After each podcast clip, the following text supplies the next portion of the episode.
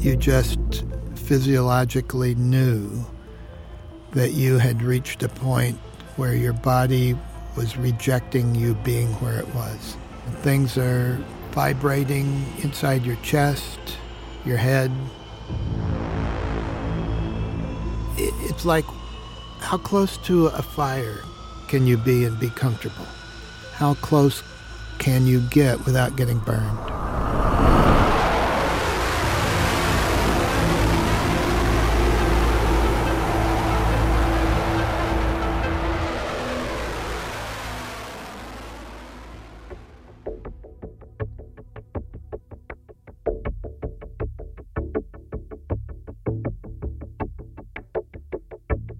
Tom Reynolds, a recently retired Lockheed Martin flight test photographer, was often on the ground when an X thirty-five tested its engines in full afterburner. He was the lead flight test photographer of the X thirty-five, and we'll hear more from him later in this episode.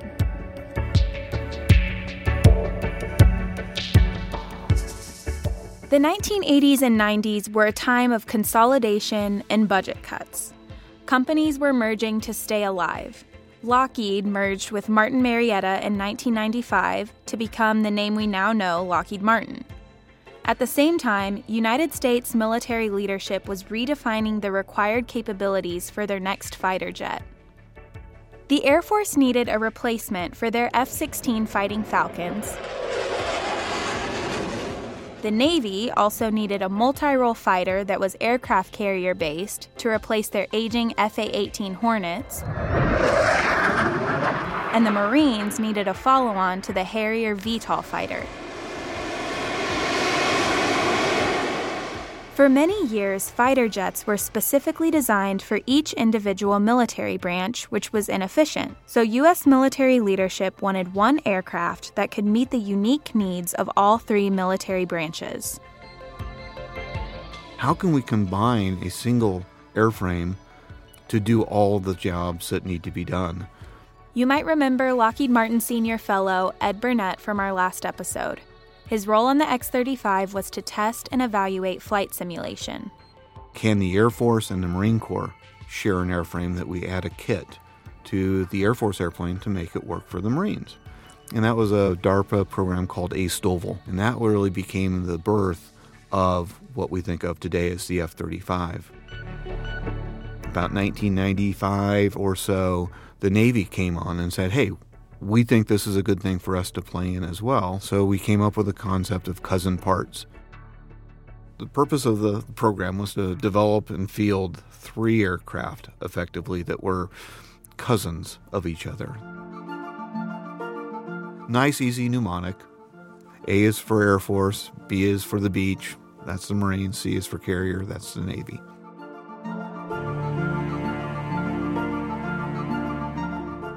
In several different sports, you can have a hat trick. So there's a hat trick in hockey. Three scores, that's a hat trick.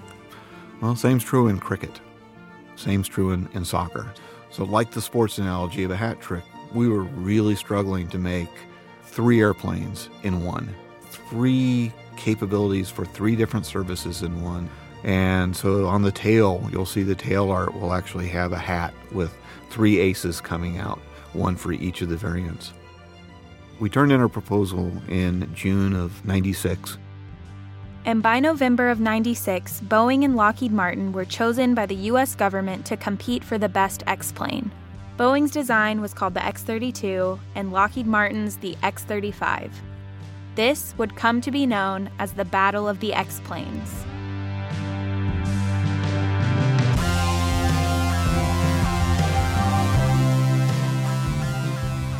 A lot of the engineers enjoy the fact that you are in a competition because it does bring out the best of you. You become an adventurer. Can I solve this problem?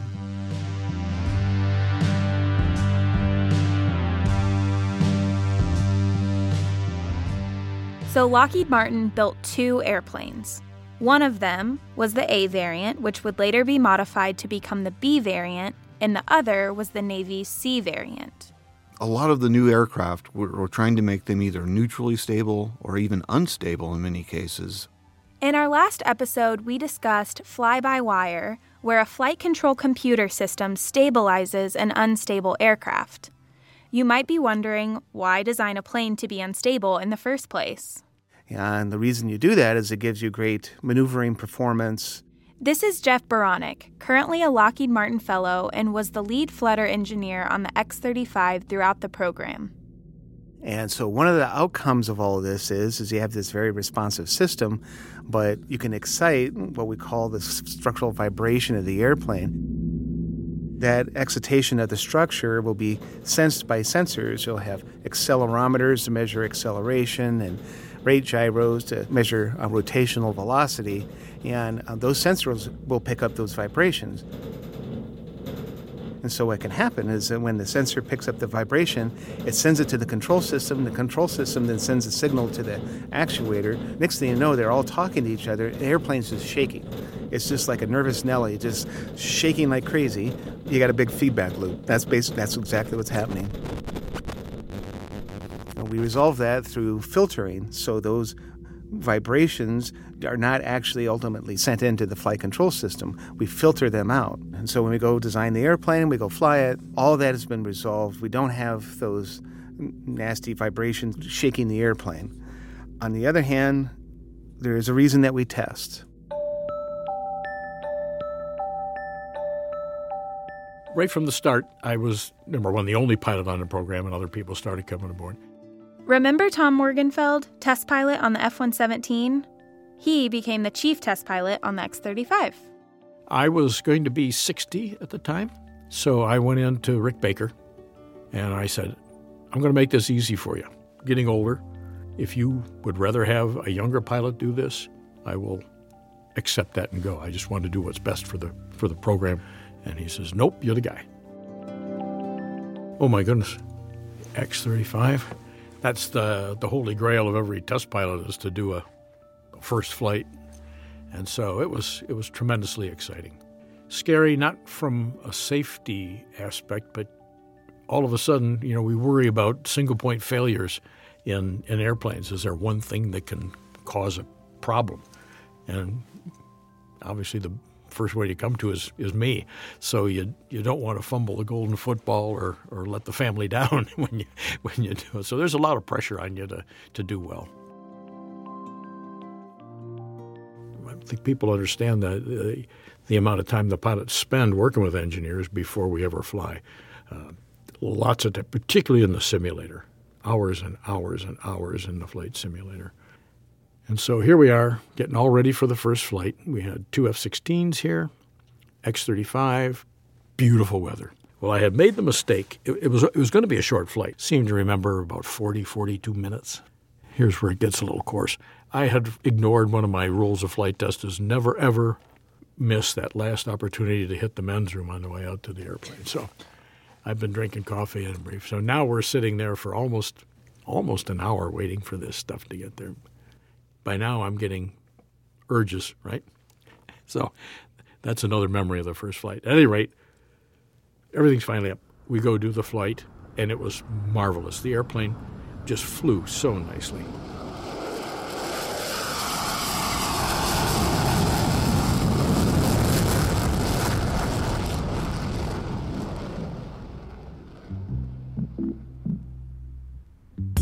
We came back and landed. So now I'm at Edwards. And everybody, we're obviously ecstatic. I get, you know, wiped out with a bucket of cold water, which wasn't particularly appreciated at that point. Trying to be civil to people and trying to get to the men's room as fast as you can. Some funny memories of that day. From that, we were back in the air two days later. So kept flying. Amazing. Amazing.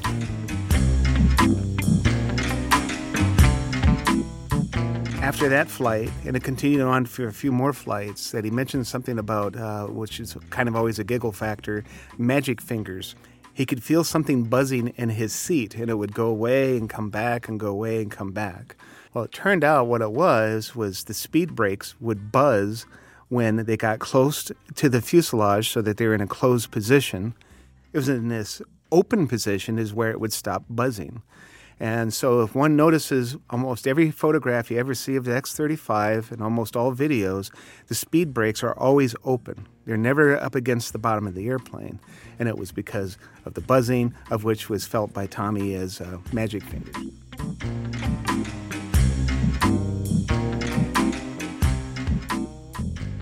So we finished flying the A airplane in phenomenally short amount of time. And then we could show that if those systems work, the addition of some of the control systems that we wanted to show for the Navy were a natural extension. Literally two weeks later, we started flying the Navy airplane. There was a lot of things that we did on the X thirty-five C that I believe are going to change how safe it is for aircraft to come back to carriers. Joe Sweeney, our, our Navy variant chief pilot, came up with some thoughts on how to integrate direct lift control with how the pilot flies the airplane. That became the genesis to what we're now fielding with the F thirty-five, what we call Delta Path. And when you're coming to an aircraft carrier, you really want to control your glide path. We've automated some of the things. So instead of having to look at the rate at which my landing point is moving down the carrier, I now have a symbol that I can put where I want it, and if that's in the right location, I just don't touch the stick anymore. And it, it holds that position down the carrier that I want to land at. To come back to this, this carrier in the middle of the night on that dark and stormy evening, I'm not going to say it's going to reduce their workload, because they're going to work as hard as they can to make it on, but it really reduces the possibility of error for them. So the technologies that came out of X thirty-five and are applied to F thirty-five are now finding their way back into other fleet aircraft. So we need to preface this next story Jeff is going to tell with an explanation of what a meatball is. We'll let Ed explain. So if you see like Top Gun or any of those movies, you'll hear them say, "Call the ball." That's what they're referring to is the meatball. And it's that light on the side of the carrier that helps guide you in. Out at Pax River, when we were doing flight testing of the C variant, I actually was right there on the runway next to the lens.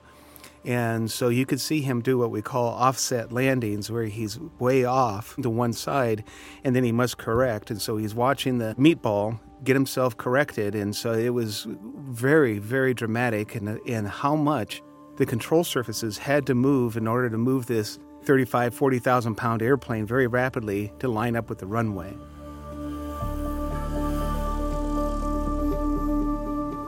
As we were working the program, we were going to show that our commonality allowed us to convert the Air Force airplane into the Marine Corps airplane. And we actually built the Navy version so it could be converted into a Marine Corps variant, STOVL variant, if we needed to. STOVL is really just an acronym. It's short takeoff, vertical landing. The concept is you don't want to necessarily design the airplane to do a vertical takeoff. You want to use the lift. You've got these beautifully designed aerodynamic wings. Let them help. But vertical lift is, is critical for the Marines. They need to have the aircraft very close to the Marine on the ground. Well, you know, a nine thousand foot runway is kind of hard to find out there. If you remember in our second episode, Renee Passman said that at the Skunkworks, when your boss tells you to do something, it's the start of a discussion. Here's an example of that. One of our structures division heads put it this way. If people are not arguing, then you do not have an optimal design. If everybody's happy, then things aren't working well. So diverse opinions. Many of them are um, quite conflicting, and that's oftentimes where the chief engineer ultimately can be the referee in these discussions, and I put it in big quotes, discussions, because some of these can get to be pretty loud. You finally get there, but it's it's an interesting process that one sometimes has to go through. Some of them are easy, some of them are quite hard. So on X thirty-five, uh, the STOVL, that was a very contentious animal because of integrating this lift fan shaft into the engine, and also the propulsion system is now a thing that controls the airplane. All of that was very challenging and led to some pretty uh, strong opinions about how things should be approached. Really the biggest challenges, and we knew they were going to be the big challenges, were in this lift system. You know, this was the new technology. It was the one miracle that we wanted to concentrate on. The big invention of the shaft-driven lift fan that Paul Bevilacqua and Paul Schubert patented was the concept of taking a drive shaft out of the front of our, our turbofan engine and adding an additional large fan. By doing so, we can increase the thrust of the overall system. And if we turn that fan such that it blows down, you see the same thing on a commercial airliner, this very large fan at the front of the engine. Well, it's blowing air back, and it's increasing their thrust. Well, we're just turning it so it blows down, and we're using it to lift the airplane. And then when we don't need that additional vertical lift, we shut it down, we close the doors up around it, and that allows us to have a, a more traditional fighter-like aircraft. For those of you that need a little help picturing the amount of thrust that would be required to make an X thirty-five hover, Steve Justice put it to us like this. Hummingbirds hover, ostriches run. The X thirty-five is the equivalent of making an ostrich hover. That takes a big engine. To also be efficient in normal flight, it needed to be a different engine. What Pratt and Whitney created was a magical Houdini engine that operates differently based on which airplane it's in. Interesting about the shaft-driven lift fan is when you want to be a, a fighter, you need to turn off this large fan that's located just behind the pilot. And the fan is powered from a drive shaft that comes out of the front of the engine. So we have a, a large clutch, kind of how the clutch works. You have a bunch of plates in there, friction causes them to stick together, and when you don't want that power to go, you pull the plates apart and you're no longer transitioning that power through the friction. That's what we have. In between our main engine and our lift fan, we have a clutch. It's about a foot in diameter, and it's transmitting about twenty-five thousand pounds of thrust. When we were working on the, the clutch and the clutch controller and lift fan, most of that work was occurring at uh, Rolls-Royce in Indianapolis, and we took a couple hours to go watch some of the practice for the Indianapolis five hundred one evening, and we looked out, and I said, you know, our job's easy. We just have to take all these cars, all thirty-three cars that are going to run on, on Memorial Day, and we're going to give them one clutch, and we're going to transition from going zero to two hundred miles an hour in nine seconds. And that's about the equivalent, about thirty-three cars at seven hundred horsepower each. And that's what we're trying to do. So when the pilot wants to transition into or out of STOVL mode, it's a nice, seamless transition for him. Well, when we wanted to test it, we took the clutch and lift fan down to West Palm Beach, Florida, where Pratt and Whitney has its engine test stands, all located out in the middle of the swamps, alligator country. So you don't want to make a mistake. Your friends will leave you out there if you do. We would run the engine and test everything. Typically, you'd get in about seven a.m. to start your day, and you'd be working and working. And the way Murphy's Law works, you'd actually get to your test that you wanted to do sometime after midnight, and sometimes as late as four a.m. the next day. As we're doing these engine runs, you're you're tempted to walk outside to see this phenomenal piece of energy, you know, this this turbo machinery that's just putting out incredible amounts of thrust. And those numbers that you see on the on the instrumentation, they're big numbers, but they don't really have any meaning until you actually walk outside. And they, they warn you, they tell you, you know, at least two forms of ear protection. So your little, you know, foam plugs plus a big headset over.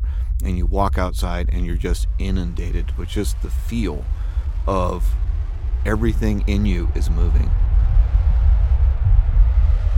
This, the color of the mock diamonds coming out of the engine are just phenomenal. The dust from everything around just starts moving, and you see the water out in the in the swamps blowing about.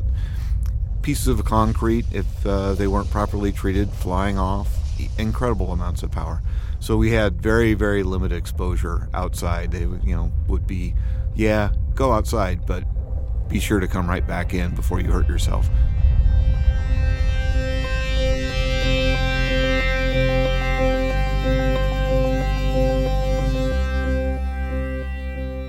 If I have one, the deepest regret, well, probably the second deepest regret in my whole career, is that I never, after all those hours of simulating and all that work, the government would never let me fly the B model in STOVL mode. Simon Hargreaves, who was a British Aerospace test pilot at the time, brilliant guy. He did the heart and soul of the STOVL work with the airplane. Well, just to show you how pilots can help, he was the one that came up with the whole roadmap on how we were going to test this whole new system. Did that over the coffee table, and I camped out with him there for a while because I live far away. He sat down a couple nights and mapped out the whole STOVL test program on the coffee table in the house there over a couple beers. Brilliant guy. We built a simulator in the backseat of a Harrier so we could understand how the airplane might fly when we're done building it. We tried to figure out how we could improve the probability of success as much as we could. And to me, it really bore out when we got flying. You know, the airplane did something like twenty-seven flights in thirty days for an X-plane? That's unheard of. You're not the pilot. You're not flying the thing. You're just sitting in the back getting reaping the benefits of somebody else's hard work. When it came to the STOVL version of ground checkouts, they would bolt the airplane to a hover pit. The first one, they just took the nose gear off the ground a few inches and then transitioned to all three gear, and it, it began to dance a little bit, so they set it down, went back and retweaked things. It came time to actually hover it in front of the corporate world. So they had brought all the the V I Ps from corporate headquarters in Fort Worth and the various sectors, and where it was going to demonstrate the, the first hover.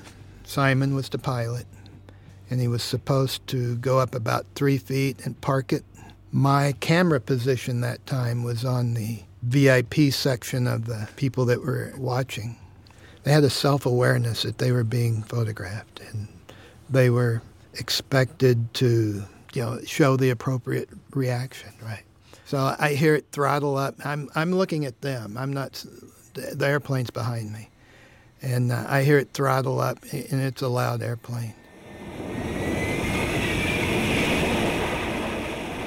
Throttles up, and, and you can tell it's lifting off the ground. So I kind of locked my I wanted to, to take a peek, right? But I had to get these people's expressions. Well, when I saw their mouths drop and their eyes get really big, it wasn't a staged, it wasn't a, it was no, it was the real deal. And they're, they're like, I I just locked my camera off and turned around expecting to see the ca- the airplane about three or four feet off the ground. Well, no, Simon had, had gone, he just throttled up and had it parked about, I don't know, thirty feet above the ground. And uh, everybody was like, wow, okay, I think we're ready to go. I was standing there along the fence with, uh, with everybody else watching it take off, and the line from The Hitchhiker's Guide to the Galaxy, the thing that hangs in the air just like a brick doesn't. That was the thought that kind of came to my mind as you're watching this thirty-five thousand pound vehicle just literally just lift straight off the ground.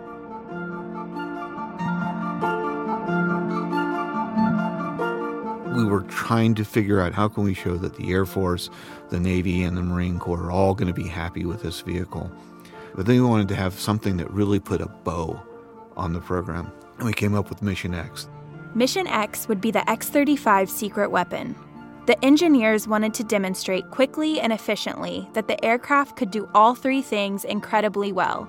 That four hundred fifty foot short takeoff, accelerate up to supersonic speed, and then come back and do the vertical landing. The hat trick.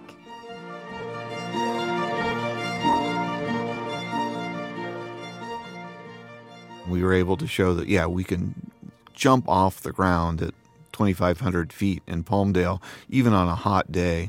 Our competitors made a comment that we had too much thrust. And so our crack maintenance staff went out in the middle of the night and painted onto the doors that opens when you go to STOVL mode, too much thrust, so what? Of course, it was, I believe, in July, so it was a nice hot day, early morning start. Uh, Turbo was in the cockpit that day, Art Tomasetti. He was our Marine Corps rep.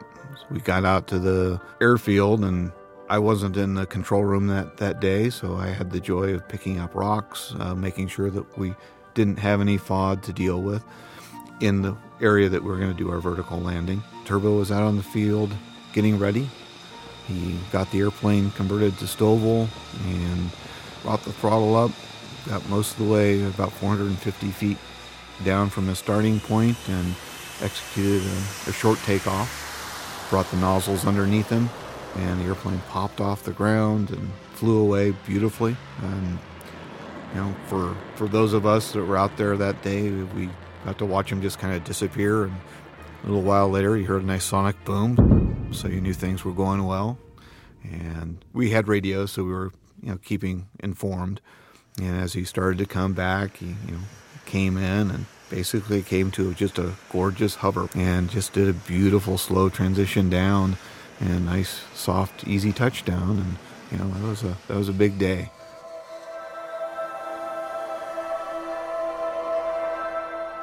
Mission X was something, again, that had never been accomplished before. And in the fighter pilot world, you know, you know, there's an old saying, you can never have enough thrust or enough gas. So uh, Lockheed made up a very nice, rather large, oversized patch that was the So What patch. So What was meant to be, well, that's no big deal. But those very words kept bringing the accomplishment to light, so... So what?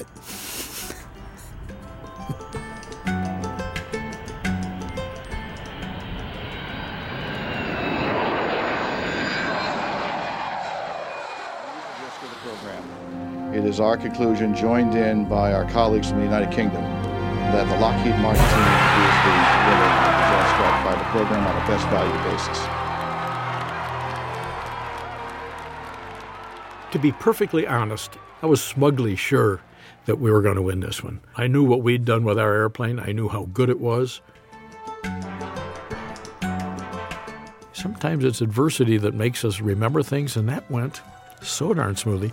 I can remember little things like missing opening day of pheasant season because we had to fly on a Saturday because we got back a little bit, things like that. Oh.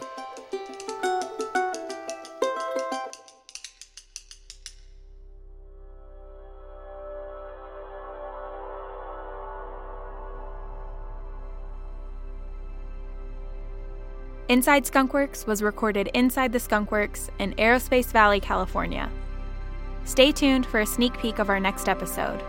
For photos of the first hover of the X thirty-five, visit lockheedmartin.com slash inside skunkworks.